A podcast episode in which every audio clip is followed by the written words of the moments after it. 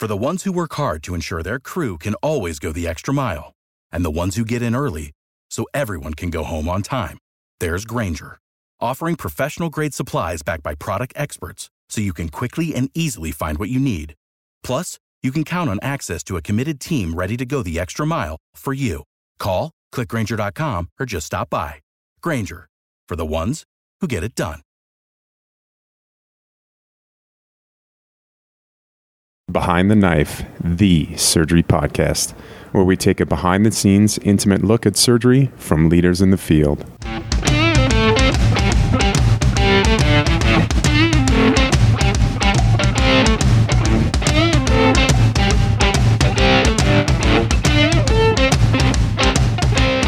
Welcome to another episode of Behind the Knife.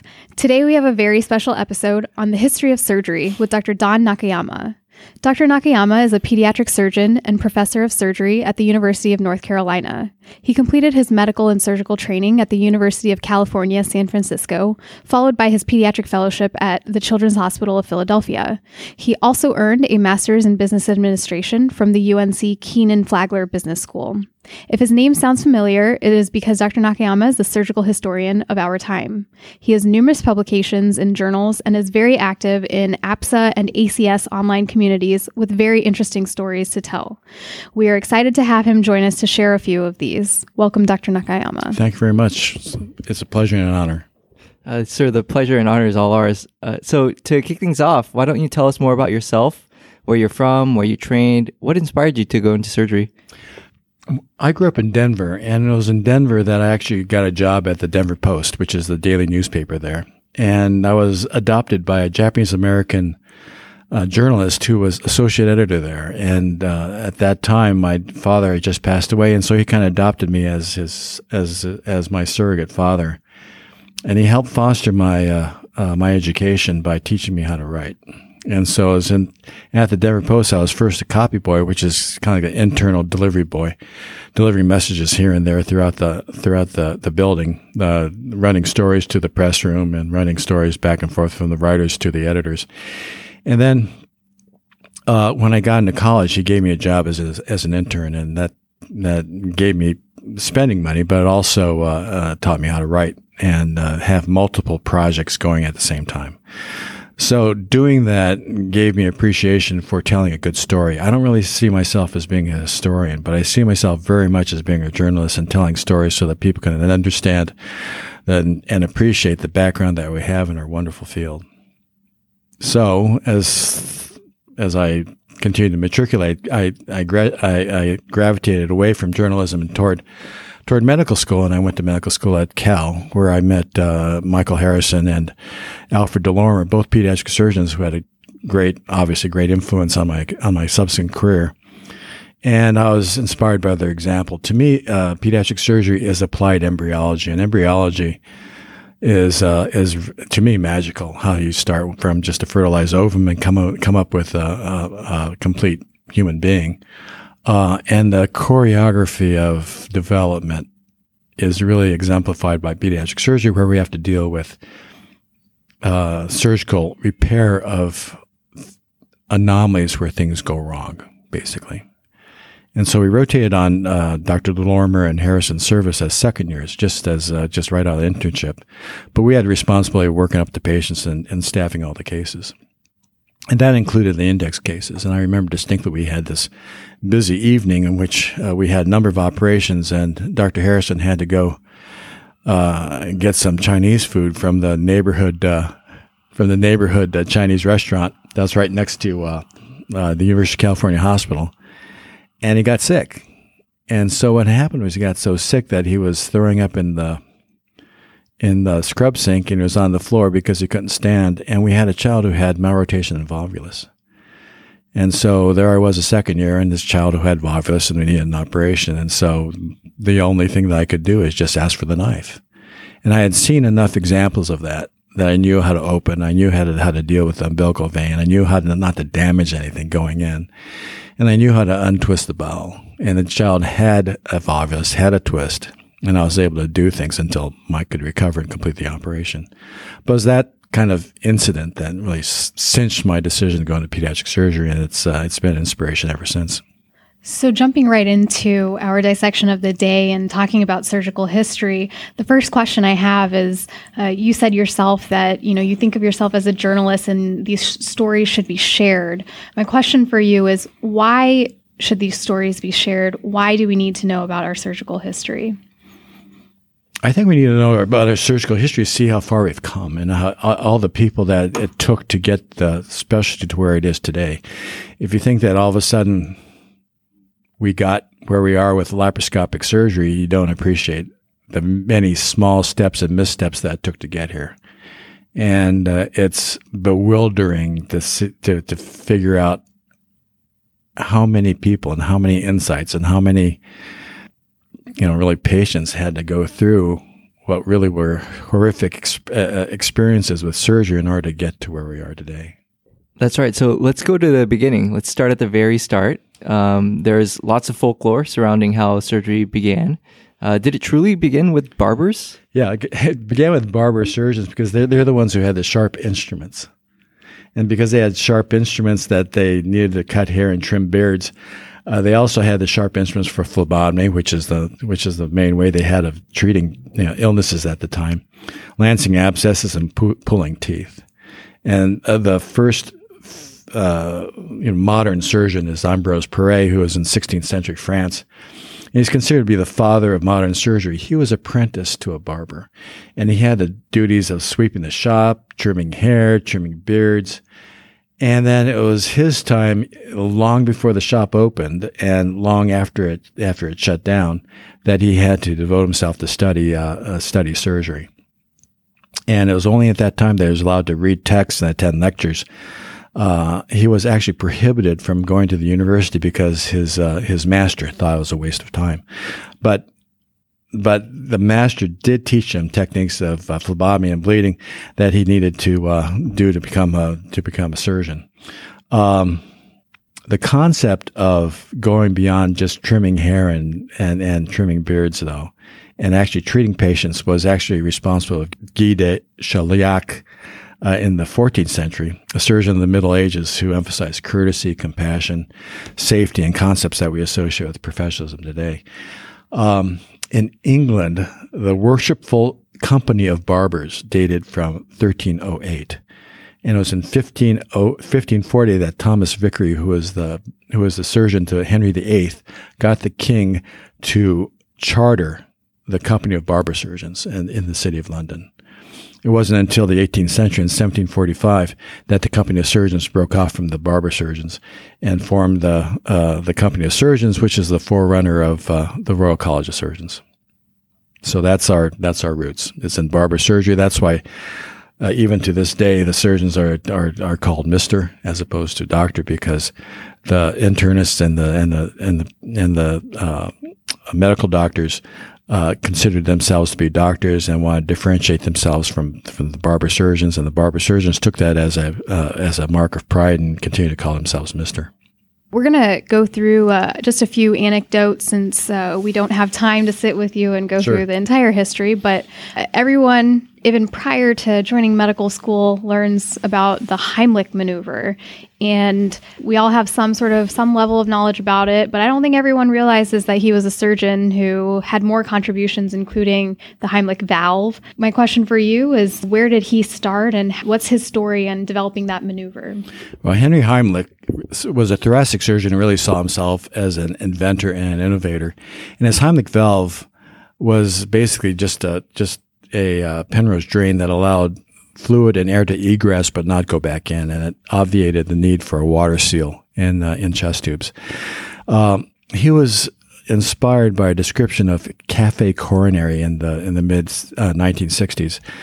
Uh, a coroner in Fort Lauderdale described patients dying of choking on food, and in the course of doing their autopsy, he found large boluses of food that's stuck in their glottis and, and, and they choked to death.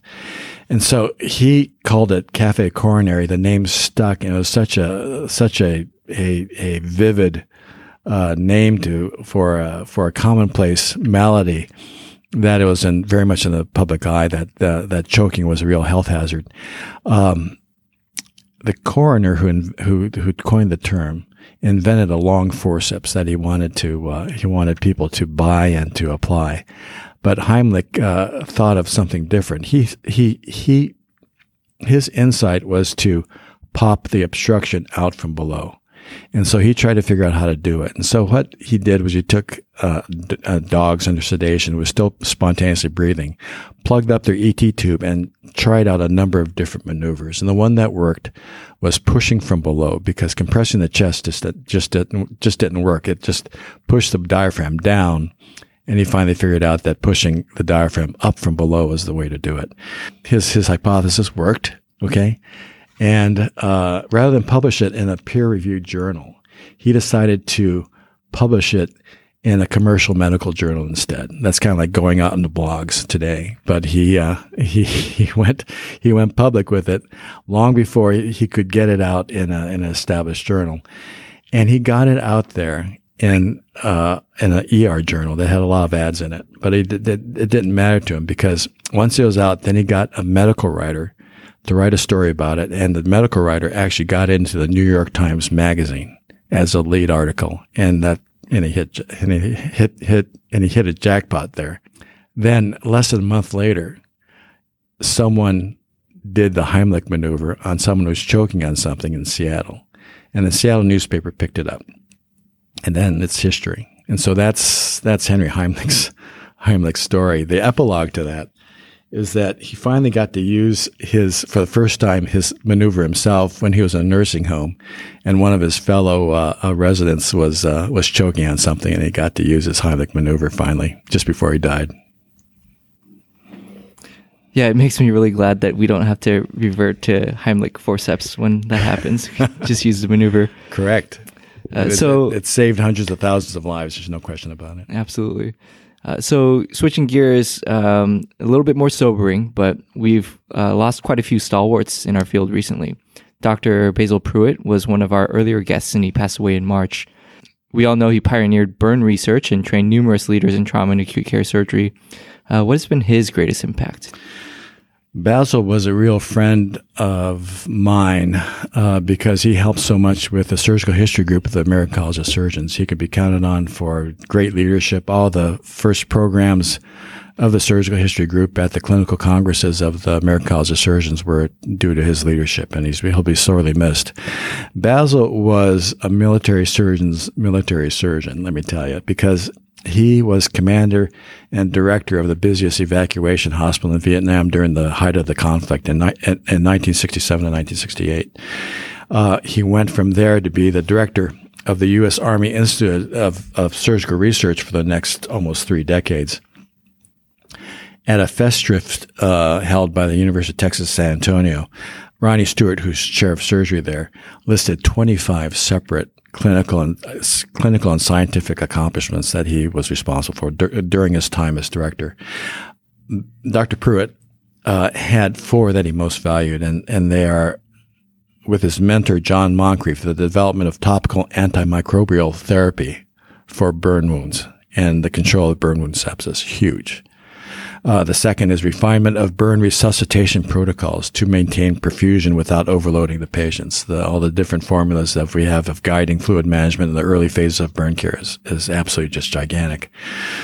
Um, he was responsible for the early diagnosis and treatment of inhalation injury. That's that's due to his work.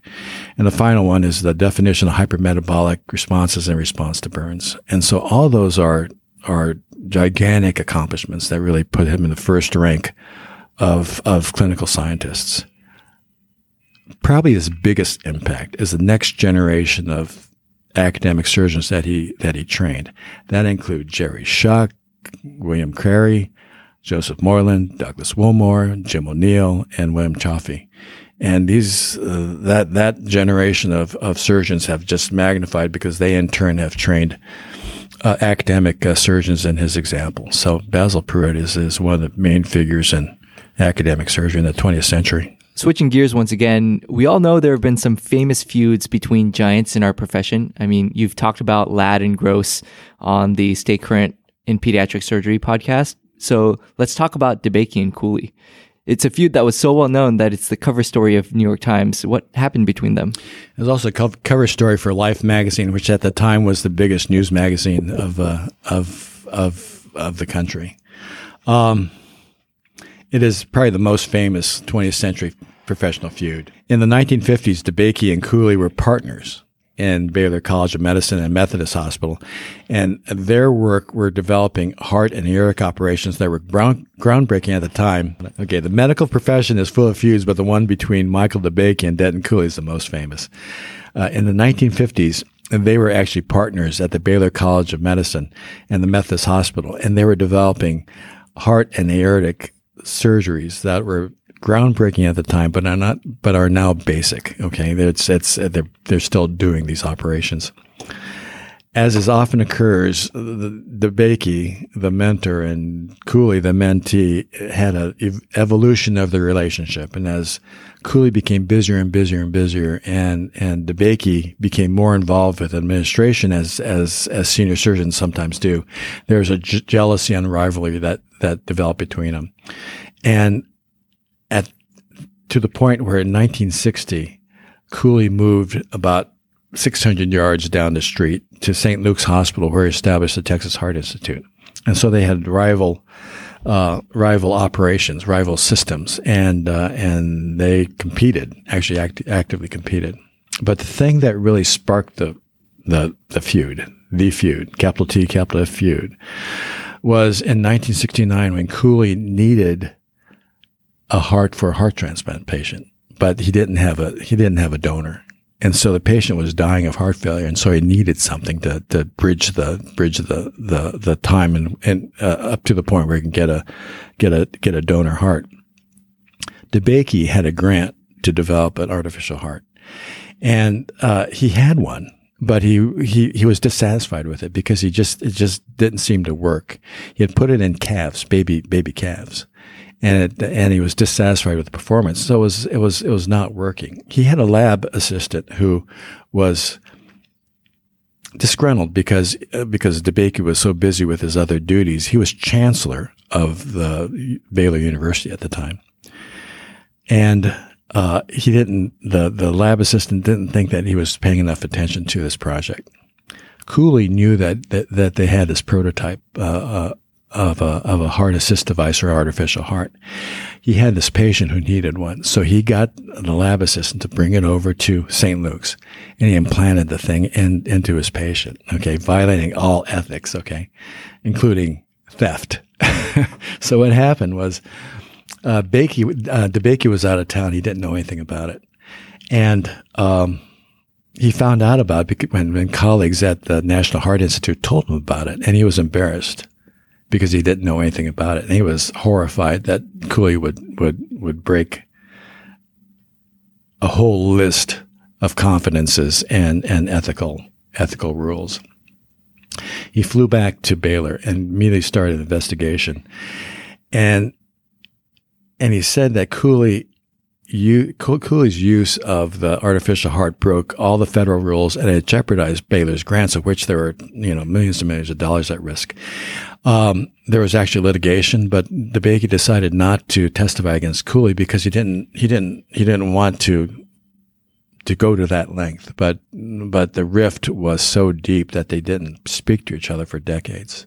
The feud continued until DeBakey was 99 and Cooley was 87, and the Denton Cooley Cardiovascular Surgical Society awarded a Lifetime Achievement Award and a medal to DeBakey, which he accepted. And so that was the final rapprochement, the denouement of their relationship. They, they, were, they weren't friends, but at least they were speaking with each other. And they were photographed in the same room together. Mm-hmm. So that's how that story happened it's always nice when the story has a happy ending like that. You know, it's it's tough to take that take that kind of dispute to the grave, and I think that all too often, you know, just goes to show you how human we all are. Mm-hmm. Definitely. So, you're a pediatric surgeon, and we'd be remiss not to talk about something in pediatric surgery. So, one of the interesting stories is that our current non operative management of trauma patients with solid organ injury actually stemmed from uh, management in children at the Toronto Sick Children's Hospital. Can you tell us a little bit more about how that developed and, and how that has impacted general surgery as a whole? Yeah, you know, uh, non-operative management of the spleen is is was revolutionary at the time that it was that was espoused in the in the 1960s. Uh, up until that point, the surgical dogma was if you uh, if the spleen was injured even a little bit, even if it wasn't bleeding, the risk of bleeding was such that you just removed it at the time they thought that the spleen itself did not have any significant function and one could do without it. But there was a number of good studies up to that point and known to people up to that point that indicated that it important, it had important immunological functions. Uh, back in the 1920s, there was a study that uh, that challenged uh, rats, uh, splenectomized rats with uh, with plague bacillus, and the ones that didn't have a spleen died at a higher rate. Um, there were surgeons who suspected that the spleen had something to do with uh, immunology, and that just taking it out was not probably not a good idea. Uh, a review by King and Shumacker in Indiana uh, really cinched it because they saw that children, particularly infants with hematological diseases who had splenectomy, were at risk of overwhelming post-splenectomy sepsis and had a and had a huge uh, mortality rate. Specifically, infants who had undergone splenectomy for uh, hereditary spherocytosis. And that was something that they noted. So the stage was set for preserving the spleen, and every surgeon who did a laparotomy, and there were plenty of laparotomies done at that time, had the experience of having done a laparotomy for blunt or penetrating trauma, saw a spleen that had a laceration, which wasn't actively bleeding. And the first paper that documented that was from the Hospital for Sick Children at, in Toronto by Upadhyaya and Simpson uh, in 1968. Uh, but actually, they were drawing on experience that started long before that. Sherif Emil at uh, in Montreal brought this to my attention. It was actually started by a guy named Tim Wansbrough, who was the chief of surgery at uh, the Hospital for Sick Children in Toronto during the 1940s and 1950s, who actually was doing it because he actually got it from someone from Montreal named Herbert Owen. And Herbert Owen uh, started to do it because he was like like everyone who takes care of these patients. Some of them, a lot of them don't need no, don't need surgery and certainly don't need a splenectomy. But he was dissuaded by his chief that he better knock it off or he'd be out of a job. So that's the story of the spleen. Uh, it it was it was expanded later on to solid organ uh, uh, to to injuries to the liver, and uh, was adopted by the adult surgeons for use in gen- use in general. And there's been literally thousands of patients who have been spared a laparotomy for uh, blunt injury to the uh, spleen and liver because of because of the ex- example that was set like decades ago. Absolutely. That's definitely an impact that's far reaching. So, to close out, let's finish on a note that is of interest to our surgical educators and trainees the match. Okay. How did that all start? The match is a great story. Um, before the match, there were a lot more training positions than applicants. So each year, the hospitals rushed to secure commitments from what they thought were good, good medical students. And the best places like Harvard and Hopkins didn't have any problems filling their uh, filling their spots, but the those at the tier below wanted to get the best students, and th- there were good places like Cornell, like Yale.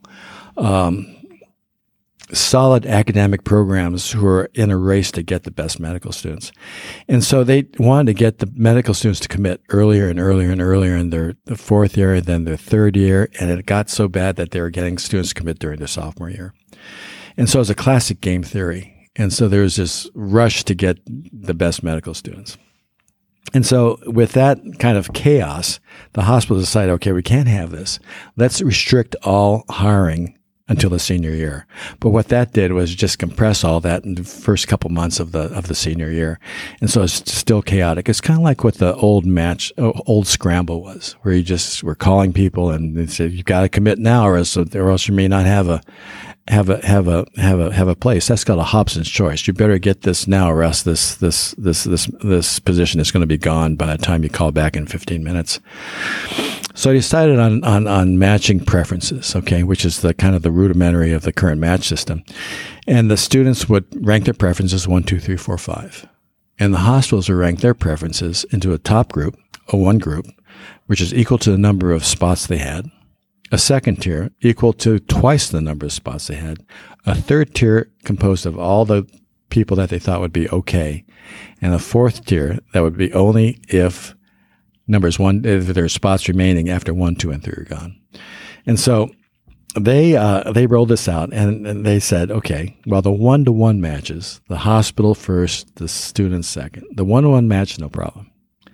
In order to give the students a second chance, they said the next step would be one to twos.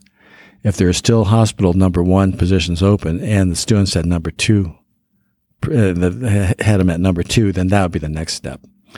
And it'd be two to two and one to three and one to, and on and on and on, all the various permutations.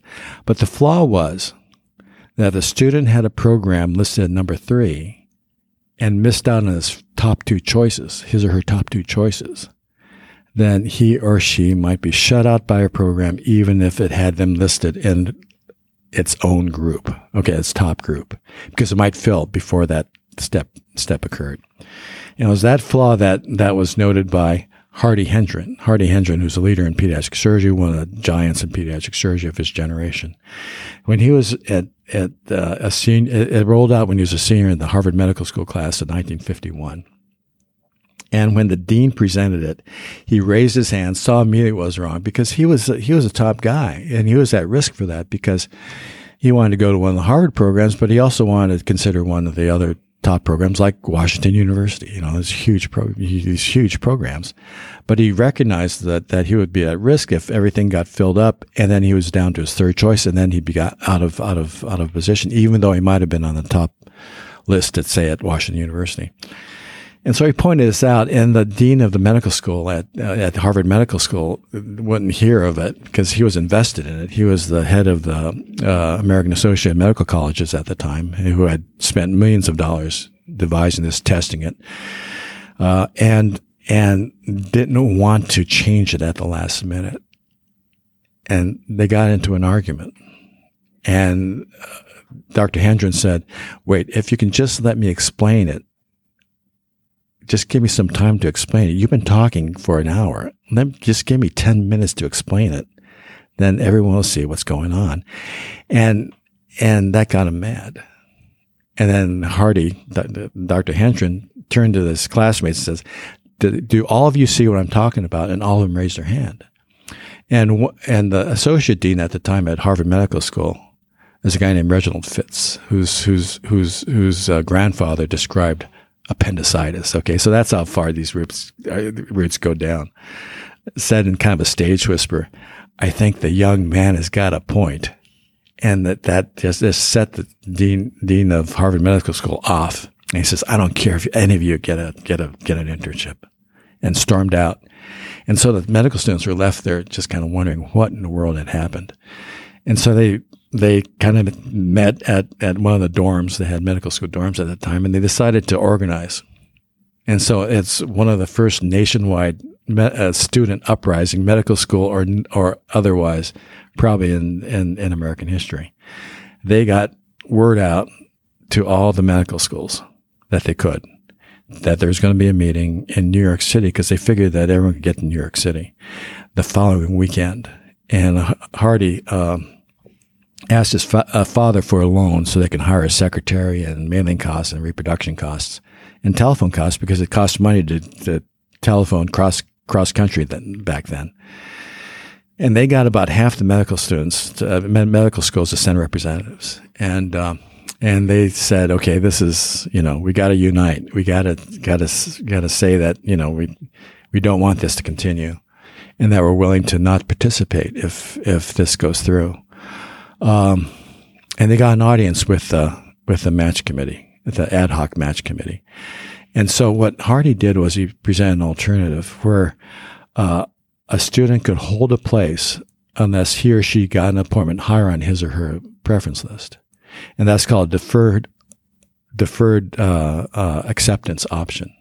That actually is now accepted practice in game theory management. And that's the plan that was adopted. So the medical students helped shape the modern match. It's gone through uh, a number of iterations since then, but it's so fundamental to economics and decision making that the guy who devised it, uh, Alvin Roth, who's an economist at Stanford and Harvard, got the Nobel Prize for it.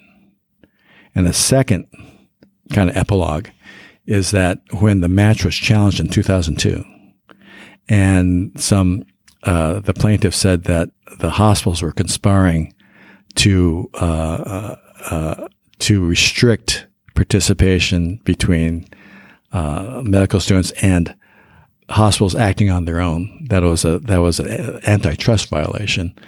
The participation of the students in devising the mass uh, in the match originally was used as as evidence that the students actually were participating and helped define the, the match process. So now it's protected by statute, but that was the that was part of the argument. Crazy story, isn't it?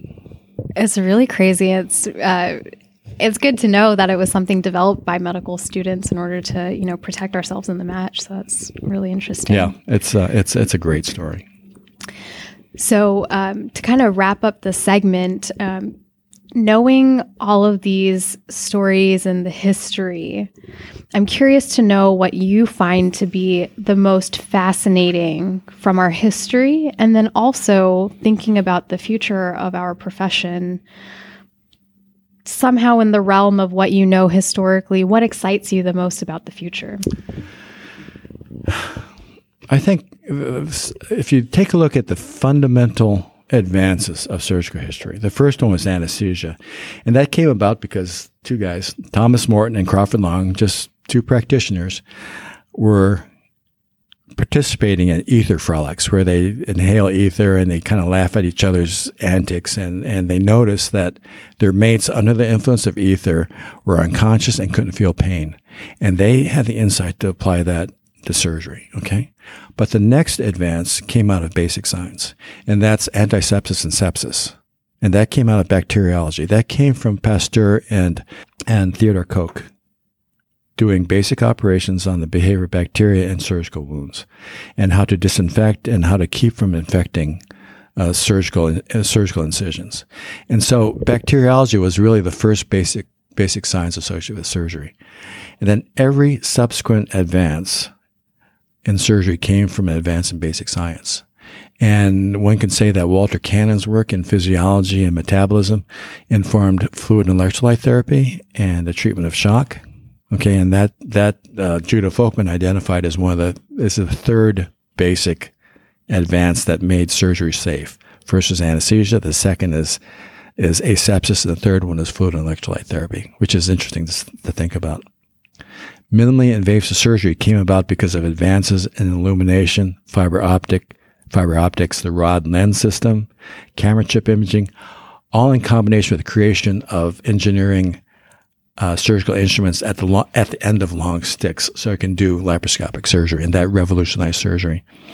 Now surgery is being tailored in response to genetics of human cancers, and so it's anyone's guess to think about where surgery is going to be taken next. Okay, uh, it's going to be in response, though, to some advance in basic sciences. My guess is that informatics and the use of big data is going to further refine surgery, and I think that's the that's the next big, big step where expert systems will further refine surgical decision making so that they are hardwired and less subject to human error.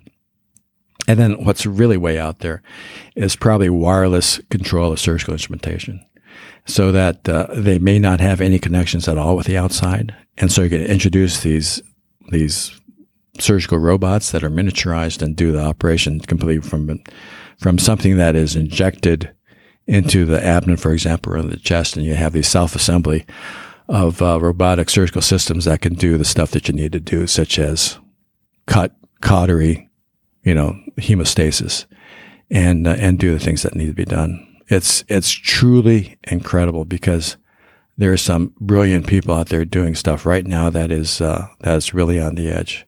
My favorite is robotic colonoscopy, where a colleague of mine is, and I'm you know he's telling me, so there's really no secret, is is is doing the reverse of capsule, capsule endoscopy, except the capsule has got legs on it and it's got surgical instruments on it. So it can, you know, as distasteful as it can seem, crawl into the anal rectum, go up the colon, insufflate, sample what needs to be sampled, put it in a bag, cinch the bag, and be expelled for analysis, which to me is like crazy.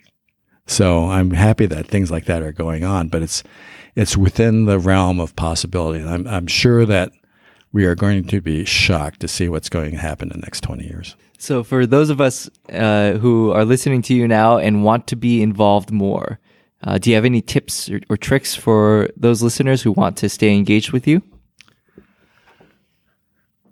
Well, I'm un- unbelievably accessible. you know, I've uh, there's it's it's incredible how many people have come up to me and just just ask, you know, how can how can I get involved in the surgical history group? And uh, it's not that I uh, have great insights, but I've got excitement for it, and I can I can help them help them get involved. I think the most important thing though is is is to is to have a have a healthy engagement with the surgeons that you have available because they share that. I think that's the thing that always is is fascinating about surgeons and surgery is that they're interested in procedures and in gadgets. And uh, uh, once you get the step of getting to do surgery, then the rest of it's e- the rest of it's easy. Judson Randolph, one of the fathers of pediatric surgery, says that pediatric surgery isn't hard to do; it's hard to get to do.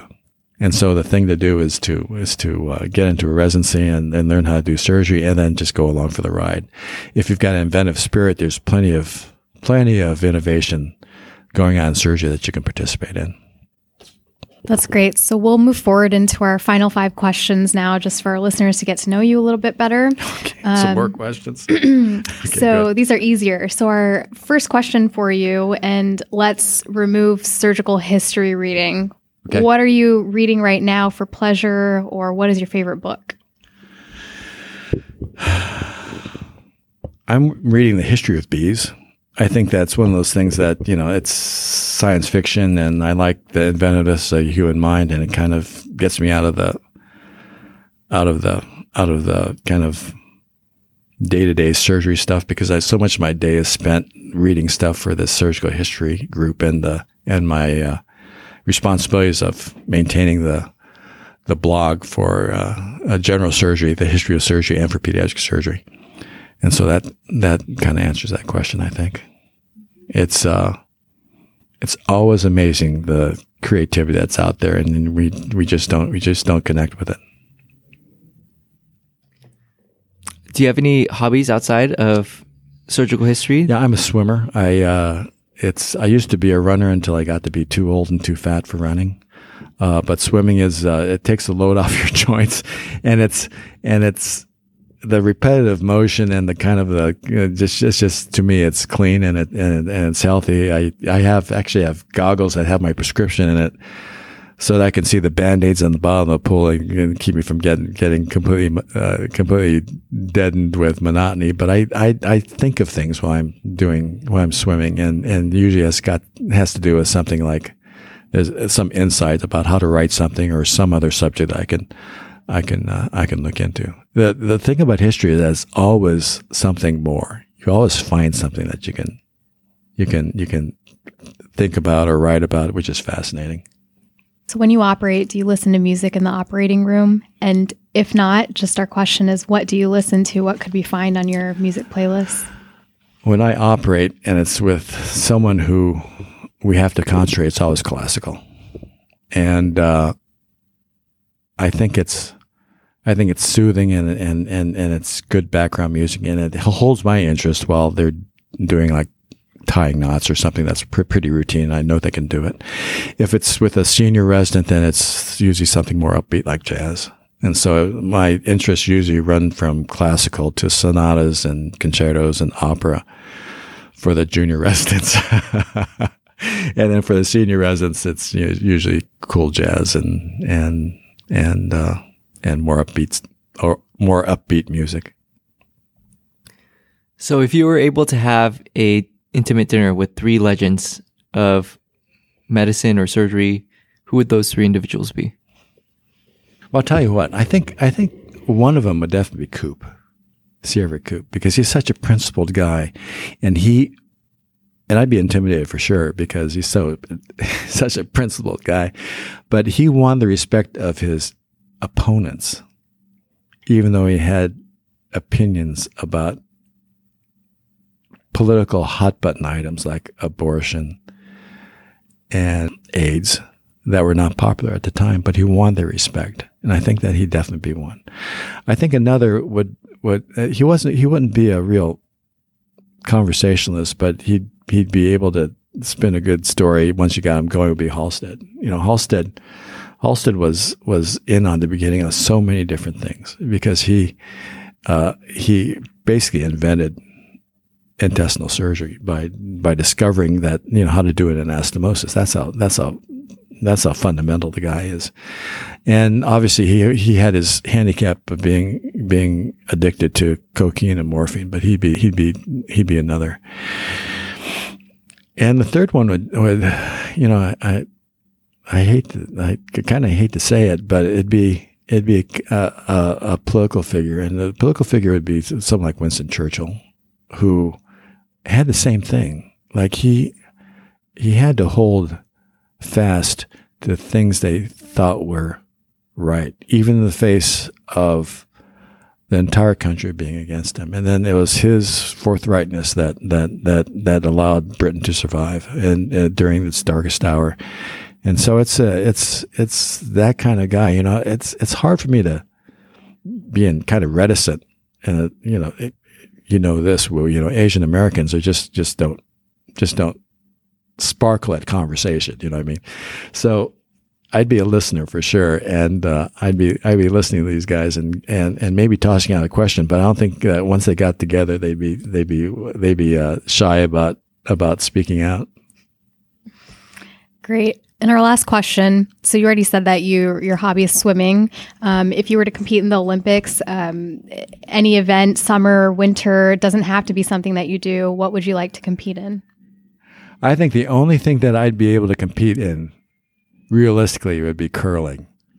But uh, I think that's the only that my my knees and body would be able to stand. But I'm always amazed at the at the spectacle of of of of, of human physical achievement, and I'm always amazed at what people can do.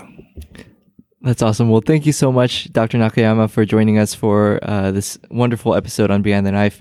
Uh, again, if there are individuals who are out there listening, uh, interested in uh, being involved, uh, please join the uh, ACS History of Surgical community. If they're interested, they can they can email me. my email's all over the place. I get emails from, from every quarter but uh, it's best to contact me through my uh, uh, University of North Carolina email, and that's Don D-O-N underscore Nakayama. That's all A's, N-A-K-A-Y-A-M-A at med.unc.edu.